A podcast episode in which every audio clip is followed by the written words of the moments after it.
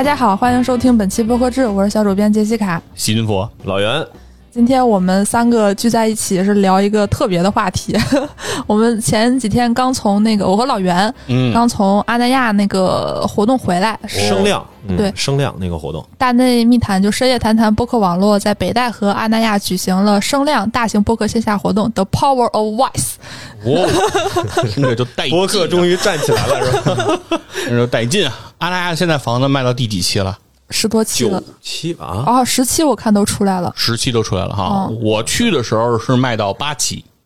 啊，那你这个还是比较早的，疫情前那段时间吧。疫情后二零年，20年。零年的夏天啊。哦对对对对我过去的时候，当时是是卖的是八期，嗯，而且现在不仅是北戴河有阿那亚，当时我在写那个推送的时候，哦大内人特意跟我说你要写北戴河点儿阿那亚，嗯，因为还在三亚还有一个地方都有阿那亚的这个呃叫什么分店。阿那亚它其实是一个房地产项目，对，可以把它理解成一个楼盘的名字。然后现在就在河北还有一个阿那亚，嗯，应该在兴隆那个地方就还有一个阿那亚。呃，对，在承德，哦就是反正是那个承德市地地地级市下面的那个那个是被称之为叫这个不是海吗？阿那亚有一片海，这个地方，然后那个那那边的那个阿那亚是叫山景阿那亚，说是那个对你住的这个小区里有一片山啊，嗯，没事儿，这个咱也没这个拿阿那亚的钱，是吧？广告就就不用太多的对给阿那亚讲了，但是它咱这个很火嘛，就说播客能在这样的一个火爆的地方是吧，网红的地方嗯做活动，哎，还是让人觉得很牛逼的一个事儿。嗯其实其实其实就是让杰西卡跟大家回顾一下吧，这个活动，因为这次其实播客制是以节目的身份和这个行业垂直媒体的身份去参与的嘛。嗯那先简要讲一下它这个活动的形式吧。嗯，它这个活动和以前还是不太一样。比如说以前办的一些活动，可能更偏向于，不管形式怎样，总体来讲就是有，就比如几十个人或者十几个人，顶多能参与到这个活动的所谓的发言环节。比如说有一些圆桌沙龙，哦或者是一些开放麦，可能有一些现场互动，但嗯总体来讲呢，就是能上台的人还是比较有限。啊，对，那台上总得比观众少吧，是吧？嗯，然后这次活动除了第一天，第一天有一个那个空岛的开幕式是有那种圆桌沙龙，呃，主要的这个活动会场它是有好多个地儿，比如说什么十三幺小酒馆、理想国，还有什么酒吧，还有他们主会场空岛，就是很多很多个分散的地方，大家可以先提前报名。说自己要聊什么，然后我大概这个选题是什么方向的，我大概会在哪个时间段，然后他就给你分配，然后大家就看你的这个时间段和选题自己是否感兴趣来报名参与。嗯。抢到的前四个人就是如果成局了，他给你安排场地和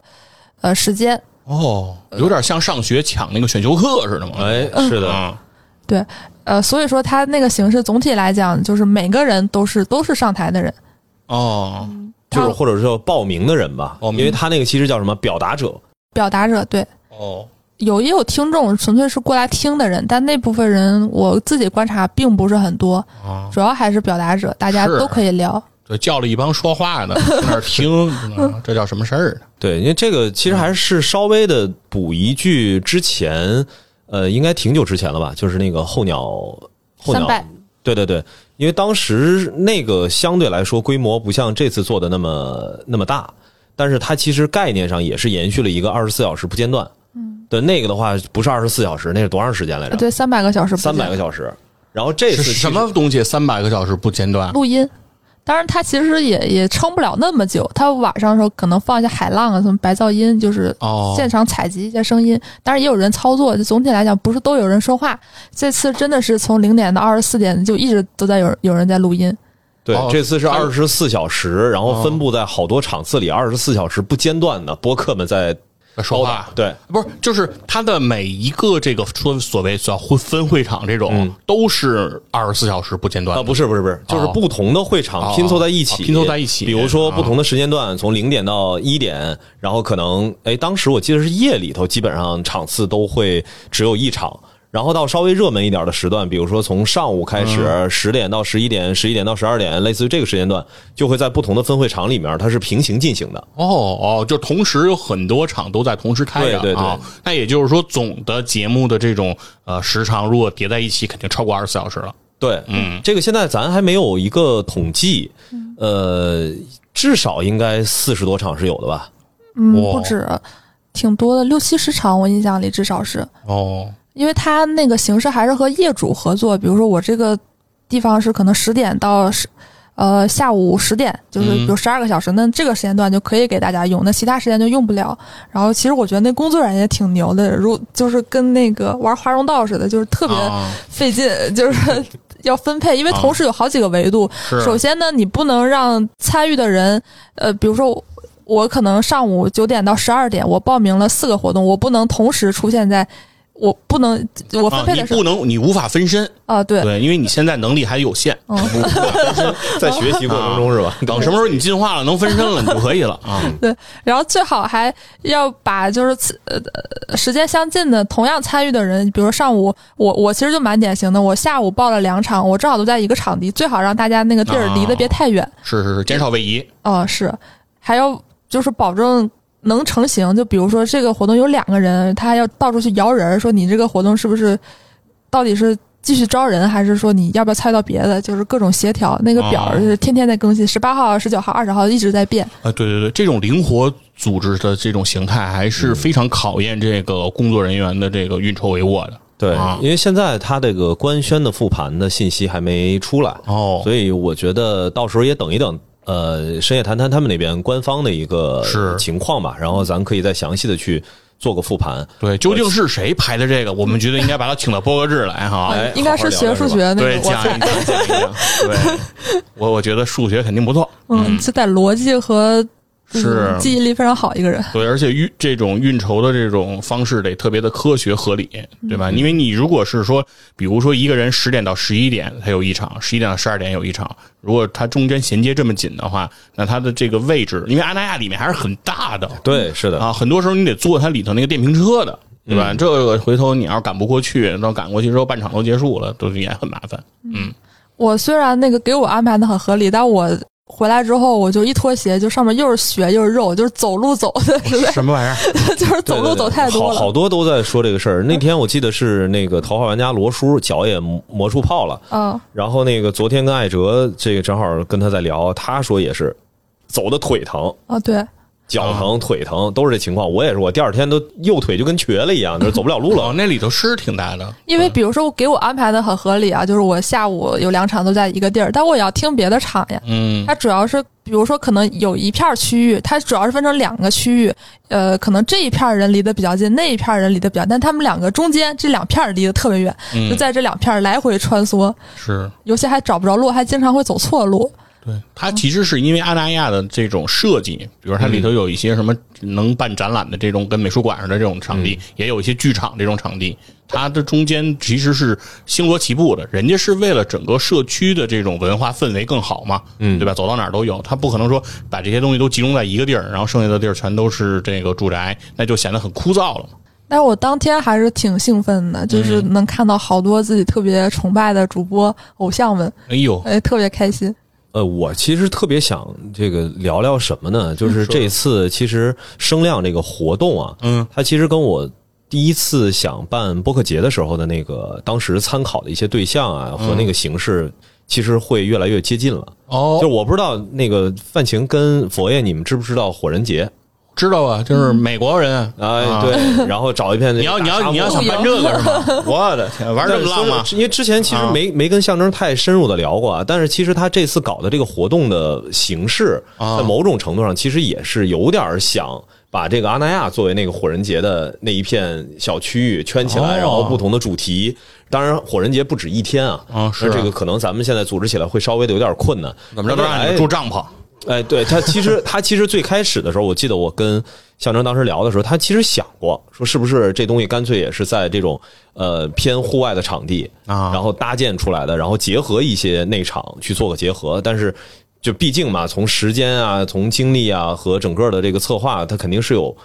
就是跟理想化的那个目标呢，会有一些差距。嗯，但是确实这次我感受到了跟火人节类似的气氛。嚯，你去过那个火人节吗？呃我没去过，啊身边朋友去的多，就是都都回回来会跟我去讲。啊，那是个什么气氛啊？啊就是大家其实都会有一个自己想在那边去表达的东西。就是我觉得这次那个表达者的这个概念很好。你像我跟范晴和呃金花还有大王，我们一直在园子里溜达的时间在一块儿时间会久一点。就是你会有一种在阿那亚里随时随地跟其他的一些播客偶遇的这种这种状态。哦，它不像说我们像其他的一些活动都是本来就聚集在一个场地内，嗯，那其实没有所谓偶遇不偶遇，就是大家目标都是奔着这一个地方来。但是你在阿那亚里边，可能你就是哎，从赶场的过程当中啊，就会碰到之前也有可能是认识的，也有可能是不认识的。但是你聊着聊着天儿大家可能就突然听出来了，哎，你也是表达者，你也是做博客的，或者是听播客的，嗯然后大家互相之间就会有这种，就是有一种我们共同。有一个什么样的，像是一个理念性的东西、信念性的东西，然后支撑着我们来到这个活动内，然后大家聚在一起，然后那个其实是让我觉得挺有意思的。哦，对，那天活动正好有算是两拨人，因为阿那亚戏剧节那天发布会在那儿开，有什么章子怡啊、孟京辉，好多明星都来了，哦，所以就是能感觉出来，就是园区里头涌动着两派人，一派可能穿衣比较讲究，然后一看就是前呼后拥的，是还有一派就是总体来讲就比较亲民的。你们也这样？呃 让开让开让开，金花老师来了。呃我感觉播客这帮人可能比较常见，就是像我我和老袁我们这种三四个人聚在一起，一直在聊天，一直在聊天，到处都在聊天。嗯，对，其他人可能更交流少一点吧，有一点这种氛围。他的那个戏剧节的活动和这个活动有相关性吗？它有交叉吗？呃嗯。不能叫没有交叉啊，但是确实是完全两个活动。哦，但这里面的话，比如说像警务端会议的那个樊叔，因为他自己本身也是戏剧圈的嘛，哦，所以他其实也去参与了那个发布会，就是哦。戏剧节的发布会。哦，另外一方面呢，其实戏剧节在现场呢，因为我我以前跟戏剧这块儿会有一些这个交集，其实他们很多人本身也是听播客的，哦。所以他们来到那个阿那亚的现场，实际上就是在发布会之前也会在播客这个活动的一些场子里去听一听。哦但是这两个活动从官方上来说的话，并没有把他们这个哦给组织在一块儿。哦哦，就是虽无无心插柳，哎，对啊，有点这个意思。但是他们赶上了，就是他们也可能会参与到这个播客的活动当中。对啊对对，就感觉大内给大家做好了一个基建，但是嗯他其实，在活动进行的过程中，他们没有什么特别感觉特别强的干预感。总体来讲，都是一些很自然、很自然流淌。哦你遇到谁就聊天，遇不到谁什么的，就都是挺有意思的，感觉挺有惊喜的，没有一切是那种刻意安排的感觉。啊，就是说，相当于说每一个环节，大家是自然人的自然结合，是吧？自由结合，是吧？当然提前还是要报的，就是说每一个人，呃，就是比如说我要在这个场地哪个时间段，我想要去聊一个什么话题，这些东西的话，它还是提前都是收集上来哦的，因为毕竟你要给来参与到这个活动当中的人一个明确的预期目标嘛。对。要不然我不知道，我光知道这个时间段这块有个活动是谁，是聊什么不知道，这样的话，其实大家还是会有点儿对没有指引。对没有指引性嘛。但是就是说，他不会对你，比如说话题和方向可能是对他不干预明确的，不干预但是他不会干预说你们每个人先报个大纲，审个逐字稿，是吧？啊，不会不会，不会。大家都要说什么？那也就是说，在这个场合，大家的表达还是非常自由的，对对吧？整个氛围还是比较好的。对，因为尤其感觉很明显，像第一天到的时候，有一个那个空岛的开幕式，呃，就大家坐在那个礼堂里，这个稍微吐槽一句，没有顶儿，特别冷，特别冷。我，哎，你们现在最近去的这些礼堂都没有底儿啊？哎，对这个杨毅还说说我们办的这个活动有顶儿，但是我们四面是空的。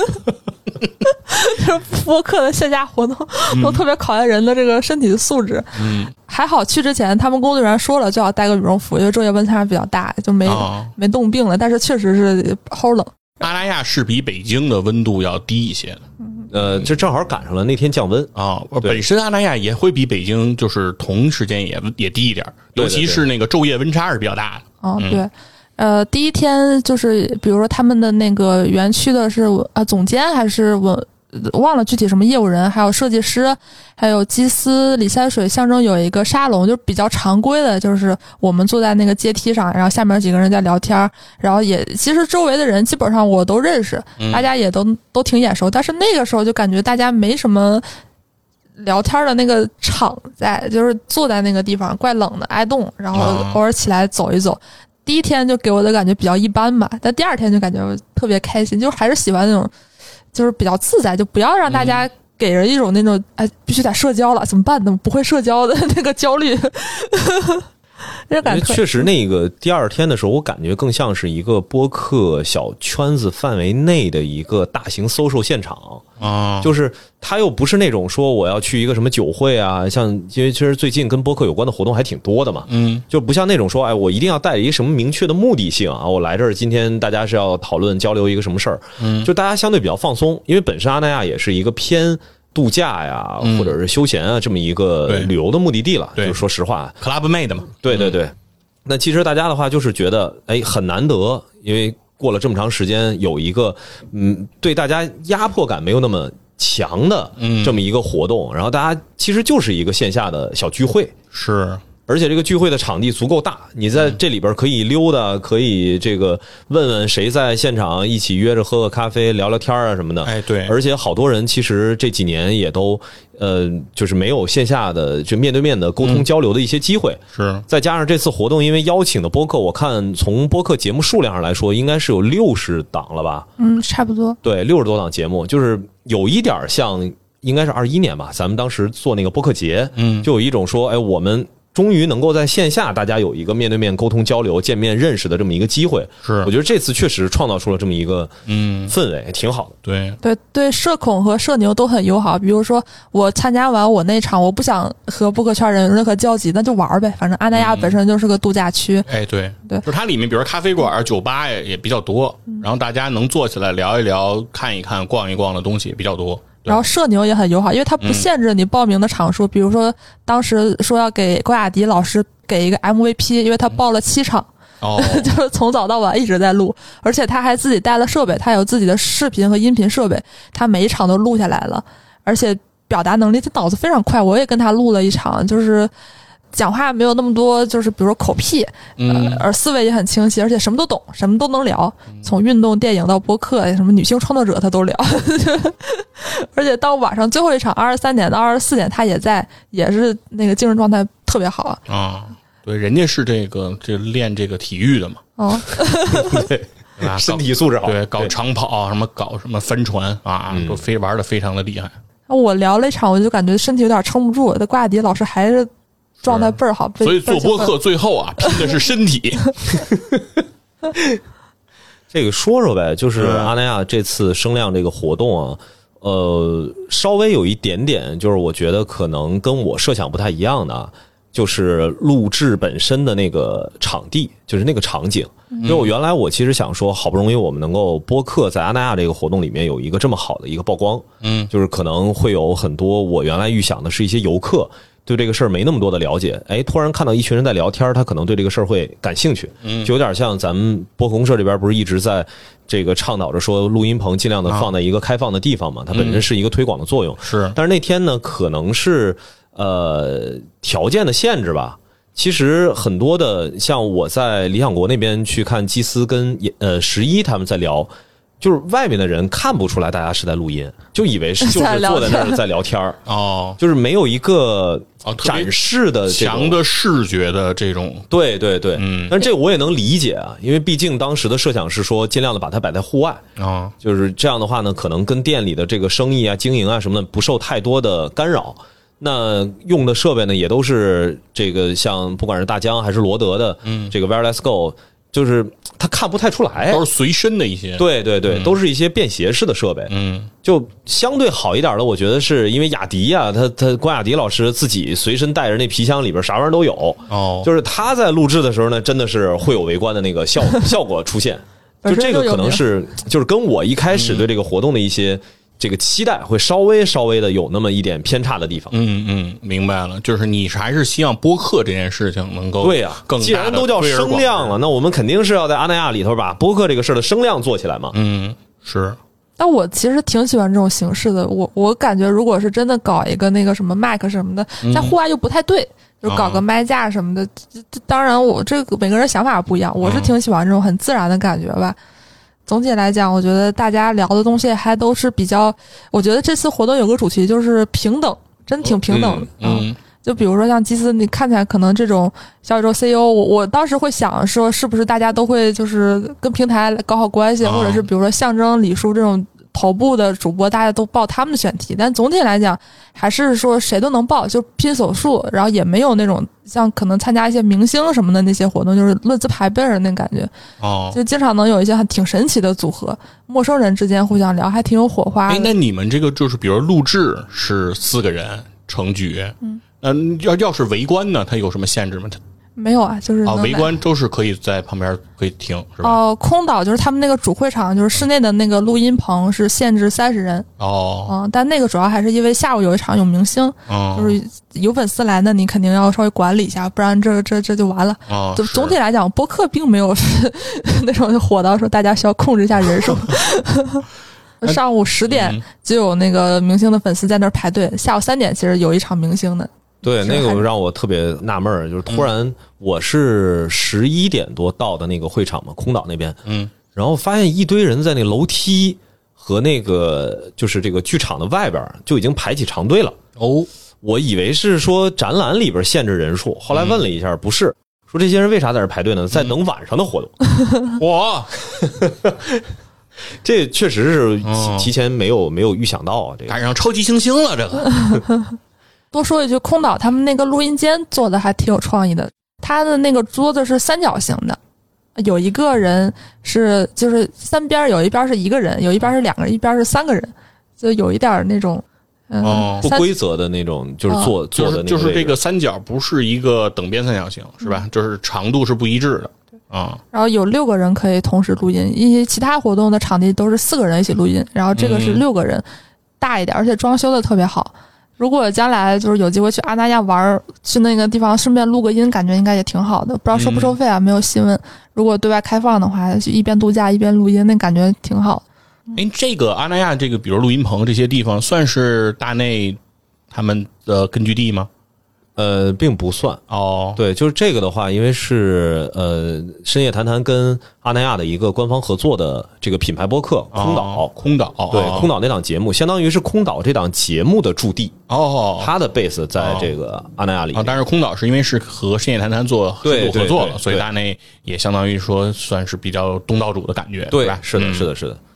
然后再聊聊这个活动的具体内容吧。嗯我参与了两场，一个是聊播客和线下活动的无限种可能，这个其实是潘脑门儿写的，因为 是去参加播客线下活动，然后当时想那就聊一个这个吧。然后这一场会和瓜雅迪老师那个开放对话，应该是同时都会往外放。当时嗯现场聊了一下，可能下周或者下下周这期节目就会放出来。呃，聊挺激动的，就是哦，因为他是我们当时录的是在一个 bar Lutos，是一个叫莲花酒吧的地方，嗯有很多客人，然后哦也可能也是参与活动的人，不太确定。就我们聊着聊着天，就有大哥表示就是想参与，然后就把麦克递给他。哦，哦就是你们虽然是比如说几个人在录音，但是其实呃周围听的人也可以随时加入。对，开放对话嘛，啊就是这个其实是关雅迪的开放对话的那个逻辑，就是说你听着我们现在说的这个事儿，你想说两句没问题，随时在现场的人都可以来参与。呃，这个还是挺有想法的。对，嗯，虽然没说是什么开放麦，但这是很多人现场就直接来。是我觉得那康猫老师就是一个 Subs 主那个乐队的主唱，然后他说踢馆了好几场，就是本来没有报、哦报名那么多，然后一到现场就开始就感兴趣就开始聊，聊着聊着就然后一成那个，听这个话 题，自己就有想说的，想说的就可以随时加入嗯啊，非常不错的这种感觉。啊呃，然后我还报了一场是那个对播客甲方的吐槽和感恩，然后因为身体不太舒服，就让给老袁聊了，聊了聊就是接过的这些广告主，啊就是老袁，你也参与了一场，对，我也做了一场，那场是跟呃商业就是这样的文杰，呃，哦还有六月还有院长，乐坛六月，还有这个金花，我嗯们四个一块儿聊聊这个甲方的这个事儿。什么是甲方啊？就是在播客这儿做过投放的，哦。就是其实就是本来那期呢，因为是肖文杰提的对应的那个主题嘛，嗯，就是一开始的时候他的定位是说想吐个槽，然后这到底这个合作下来，大家对于品牌有哪一些这个满意的也好，不满意的也好，这些想法，但是其实后来活动一开始你们就全都脆了。呃，那对，不是那期节目，到时候看看那个老肖那边什么时候往外放吧。啊，就最后就只有感恩，没有吐槽。对，其实那个话题，因为我其实一共听了有五到六场吧，嗯，就是从上午一直到晚上，我觉得比我预想的那个开放性要好很多。哦，就是我以为说，哎，大家播客凑在一块儿的话，可能大概率聊的都是你原来那个节目聊的是聊什么话题，可能你会就是这个聊。嗯，但是后来我去听那几场，我发现没有，没有，就是大家真的是跳出来想聊自己这个就是感兴趣的那个话题。那可不嘛，做节目天天做这个，那还来这儿还做这个，疯了！哎，对，就是这其实给我提了个醒儿，就是我觉得其实很多时候听众会有一个期待，就是对某一档节目他聊什么话题，我可能觉得我就想听他聊这个。但是其实做播客的人，你像这一次的话，就是声量的这个活动，它里面那个话题的那个逻辑，你会发现其实大量的播客都是兴趣极度广泛的一些人，是他是有很多自己想聊的话题，但在自己节目里没法聊。嗯，就是感觉跟听众的期待不一样。那这个时候正好有别人的一个场子，我就可以去跟他好好聊一聊这个事儿。是，而且你自己做节目有自己的搭档啊，合作伙伴，就是很难说大家的兴趣能跟你这么吻合，对吧？对你想聊这个，然后你搭档也想聊，对吧？这种情况只有马探长与池子可以实现。这有 Q 池子是吧？对，就是说，确实是，然后抓抓住这个机会嘛，然后让大家其他的不同的呃这个其他的播客，然后一起来合作，是个很好的机会。嗯对，而且能看到就是一个人很多不同的面。你比如说金花，呃，像我觉得我和院长算比较熟吧，就是他也总来聊天儿，但是他聊很多就是内容的时候，我还挺感动的。哟，你哦就是说说，我我想听听院长的金句。有一场那个樊一茹发起的话题叫是什么？如果人生有二周目，你会如何重启你的人生？就是和之前很火的那个日剧相呼应嘛。然后重启人生重，启人生，对，然后聊了很多，就是大家如果重来的话会做什么？院长他当时说说，如果我要重生的话，我一定要就是找到我现在媳妇儿，然后就是在同一天，就是一定要把生出两个和我现在一样的孩子，就其他事情都不重要，但是我一定要生我这两个孩，就是这两个孩子是绝对不能变的，其他东西我都无所谓，但这个东西我一定要那个什么。哦，哦，当时我现场听的就差点哭了，啊，就是没有想到，因为我可能因为我就是只是一直都是别人的孩子，自己也没当父母，就总觉得是对父母的人生是一种拖累，从来没觉得对他们人生有任何意义哦，你你是这么想的是吗？啊。对啊，哦，真的非常好，我希望 我的孩子也是这么想。我就觉得，啊是的，你们确实是拖累。那我一听院长那么讲，突然觉得，哎，我的我的存在也许对我爸妈也也有一点意义，可能没那么重，但是可能也、也不是毫无意义吧。那一定有意义，一定有意义。对，是，就当时听的时候特特治愈。嗯然后后来跟院长聊这个事儿，院长还讲了讲这个背后的故事。但是院长个人隐私我就不说了。嗯嗯呃，就是这这挺多的。然后还有比如说刚才提到那个康猫老师，因为是搞朋克音乐的人，他当时发起的一个话题叫“朋克宇宙和一切”。当时聊可能就是说。从朋克聊一聊一些相关的话题，嗯，结果没有想到康猫老师是重度的这个科幻爱好者啊。哦，对，说起《银河系漫游指南》，还有很多那种科幻作品如数家珍，就和院长相谈甚欢。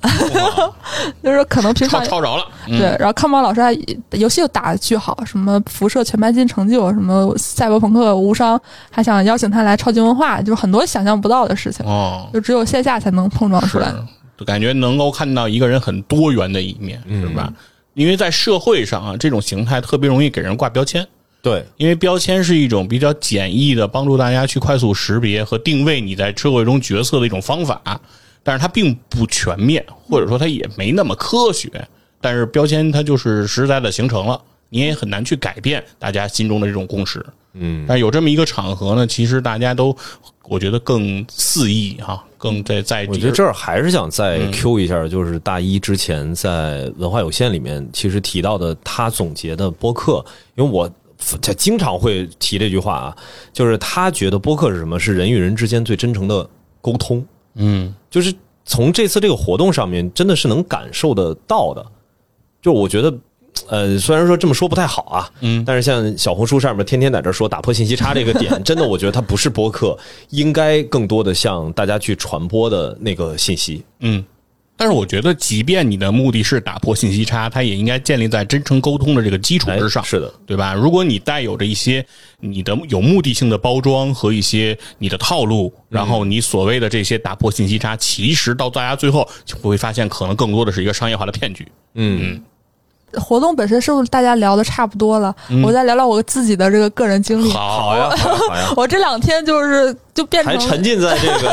阿那亚的活动当中。啊，对我我我感觉我我我现在就不太知道跟人怎么聊天，因为我感觉好像跟每个人都说了一遍这个在线下活，动的这个这在感受播。客的听众这儿，你还没跟大家说呢，你再再再叨叨一遍。哎，你们吃饭是去那个阿那亚里的食堂吗？我我当时我一直在蹭饭，哦就是这顿可能是院长和艾文请，这顿是大大王吃的都是餐厅是吧？哦对大王和思南请，哎挺好吃哦他们的。业主食堂挺有趣的。嗯，有个叫鱼市的，很挺推荐，吃海鲜、哦很新鲜。行，感谢大王和南哥 蹭饭。呃，然后我参与这次活动，是我参与之前我就想了，我想要不要这次活动去见一见李叔哦，啊？因为之前不合适总提就是和李叔的这个恩怨情仇。对单方面的恩怨情仇，李叔本人完全不知情，但我自己内心总有很多过不去的东西。嗯，戏可多呢。这段很精彩啊，这个一定要听啊，。也也没有多精彩，没有没有没有，很多事儿也不能、不能完全说，因为涉及到李叔的很多事情，他可能就不太愿意听我讲，嗯我还是讲我自己这这侧很主观的啊，对，呃，我我当时那个那个表一出来，它其实是有一个 Excel 表。在那个 Excel 表基础上做了一个海报，但是海报它没有办法搜索，我然后我就去在那个 Excel 就是每天搜索我李志明，然后就看我们俩的这个行程，那怎么才能凑到一一块儿去？然后最后就发现，哎，正好那个李叔和金花有一场，我可以跟着金花去，院长带着我，不就是我就可以跨越我这个心理的障碍嘛？啊然后就八点那场。找家长带着，对对对，啊我就去围观了，就是那个朋克宇宙和一切，啊然后聊的挺不错的，呃，有很就是结结束完之后就到了那种上业加微信的那个场合，因为他们三个就是康猫和那两个和和李叔之间不认识，然后还有现场参与的几个听众也互相不认识嘛，嗯。然后就开始加微信，然后我就非常商务的上去，哎，说雷叔你好你好你好，我是那个不克制的编辑，嗯。就非常客套，他说啊我知道知道你们，然后就加了一下微信，我就走了，呃就觉得好像我的勇气也就到这儿了，就是有一种那种商业性质的行为，就是很正常。嗯。然后这时候万分感谢啊，就是那个小宇宙 CEO 基斯，哦其实其实他也在在那个旁边，他就说你还不止一个家长哈。因为我我之前他他知道我特别喜欢李叔，他说哦你、你跟李叔说话了吗？我说就加了个微信。他说我知道你大概率是不敢，然后又带我去见了一下李叔，然后去和李叔合了个影，嗯然后我就突然感觉内心的那个什么。心结突然就解开了，嗯。我就跟李叔说：“我说，呃，你明天把我拉黑了也行，反正我今天要跟你说的，我要说个遍。然后我就跟他说了一下，我说那个之前特别喜欢日坛，但是有一次因为在那个评论区表达了一下对客座主播的喜爱，嗯。然后被过度喜爱，因为那个我评论的那个主播他没在那期节目里头出现，啊，相当于在别人的节目下提另外的人，很不礼貌嘛。哦然后我说你你当时给我发那个私信吐槽我，我非常的那个受伤害。我确实这个事儿做的有不对的地方，但我觉得你说的有点狠，因为那个时候我正好处于那种和日坛的蜜月期，啊，我本来是在日坛的，我忘了二群还是四群吧。还给我特意给我升格到了一群，因为讨论很热烈，经常发各种表格，啊，就是就是挺算是核心听众。我自己当时课课代表，啊，嗯我说我都做到这个程度了，你突然就这样否定我，我就就突然意识到，就是说你不要把你自己的很多对于人生的期待或者是重心放到别人身上，你还是要更关注自己一下。你这样总是去关注别人的话，你肯定会受到伤害的。我当时想的特别多，感觉人生从此都了，从此你的世界失去了色不是不是这什么这不是怎么成了公社传统异能了？每个人都得来一句是吧？就像站在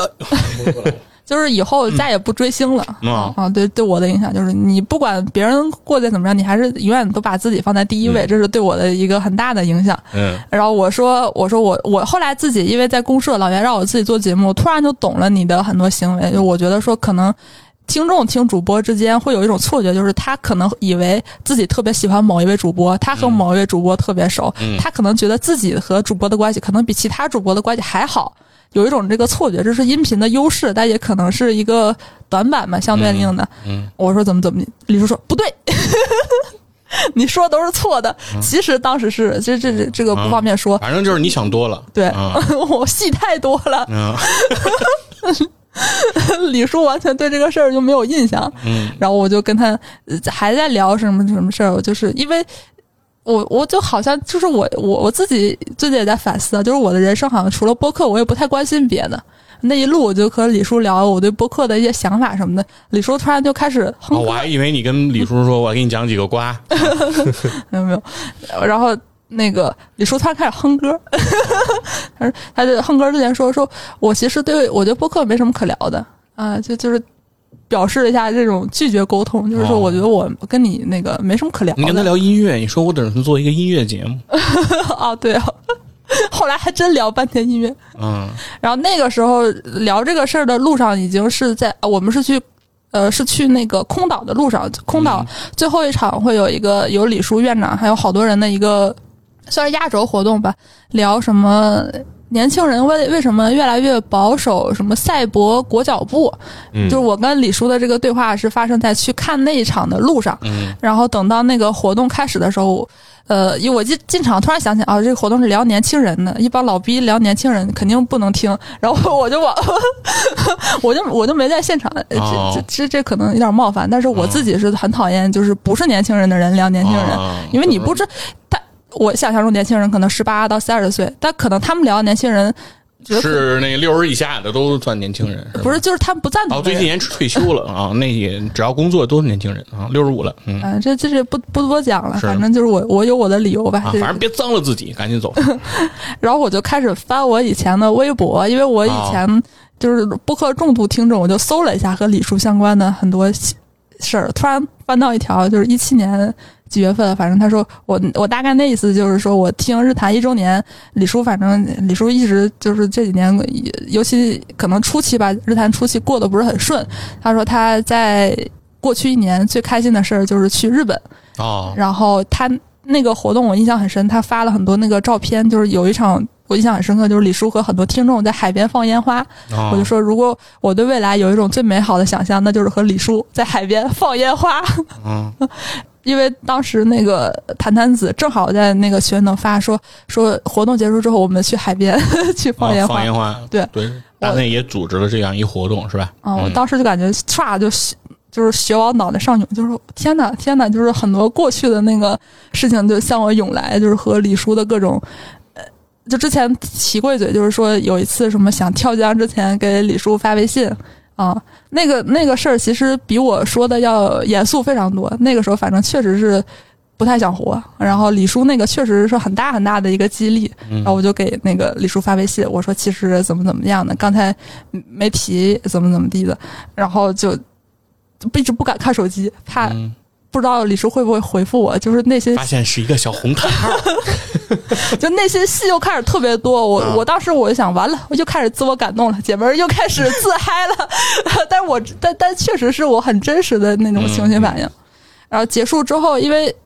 李叔是那个对谈的人，我们是嗯听众，我们我是提前走的，然后我就在海边等他，李叔能不能来？李叔会不会因为看着有点累，嗯会不会他就不来了？怎么样的？嗯就我一直跟院长说，李叔到底来不来？来不来？怎么怎么可？你不你你应该瞪朵花啊，李叔来，李叔不来，我就是海边，就是一一一团一团人在那儿聊天儿，我谁都听不进去，我一直走来走去，走来走去，想能不能看到李叔。后来都放弃了，因为真的等了很久，我感觉度日如年，都半个小时不，我都放弃了。我说、好吧，那我就自己 点一个吧，来都来了。结果突然一转身，哎，李叔，哎，你要理解岁数大的人走得慢嘛，所以这就真的是一七年当时发了一条微博，在二三年的四月份是哦真的能、实现了真的能实现了。哦对，圆梦，呃，巨巨兴奋。嗯然后活动呃散场之后，呃，我不知道李叔是过来找我还是找基斯，因为我和基斯嚯，西斯在那儿聊天儿，然后我们三个就就就走了一路，然后就回去，但是也没聊博客，聊了半天李。叔肯定不找基斯，肯定找你，然后他就他就当我觉得也挺那个什么，他就当着那个基斯的面说，我把那个小宇宙给卸了。所以说我当时给他发了一个节目连接，如果哦大家是日坛的死忠粉，或许会发现，其实我的声音在日坛的某一期中出现过。我把我把那一期节目发给李叔了，李叔说哦我们下小宇宙，所以我听不了。我想好也行，就我觉得这个事儿在我心里就过去了。可能那个也太沉重了，或者是对我个人来说太沉重，对他来讲也没必要。对基斯来说更沉重、啊。我是对对李叔，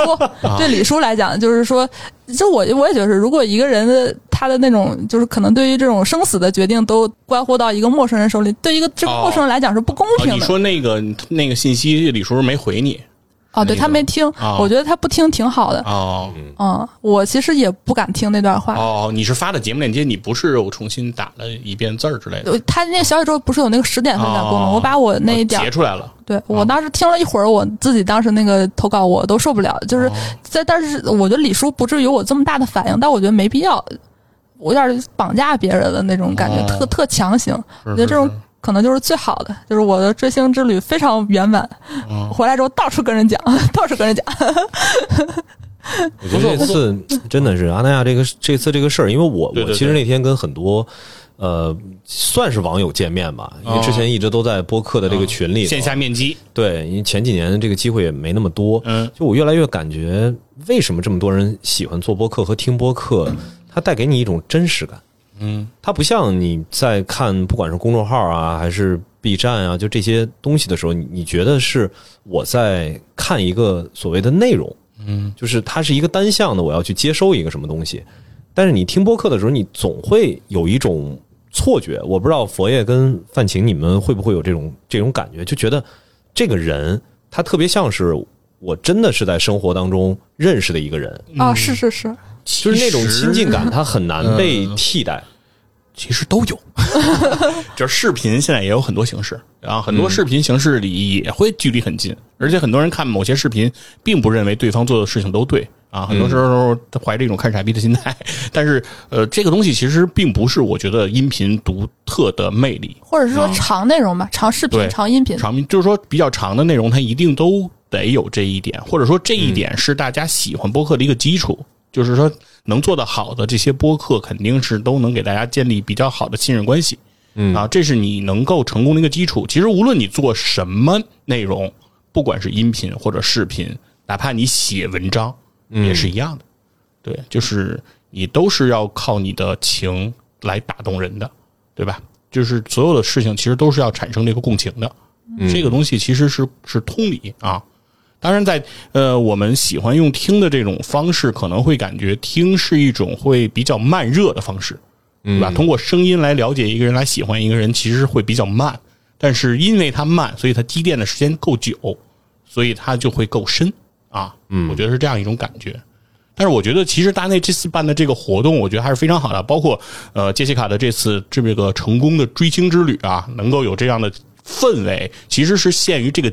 这个活动本身，它打造的这种所谓叫平等，然后开放、随时沟通的这种环境是有关的。因为其实。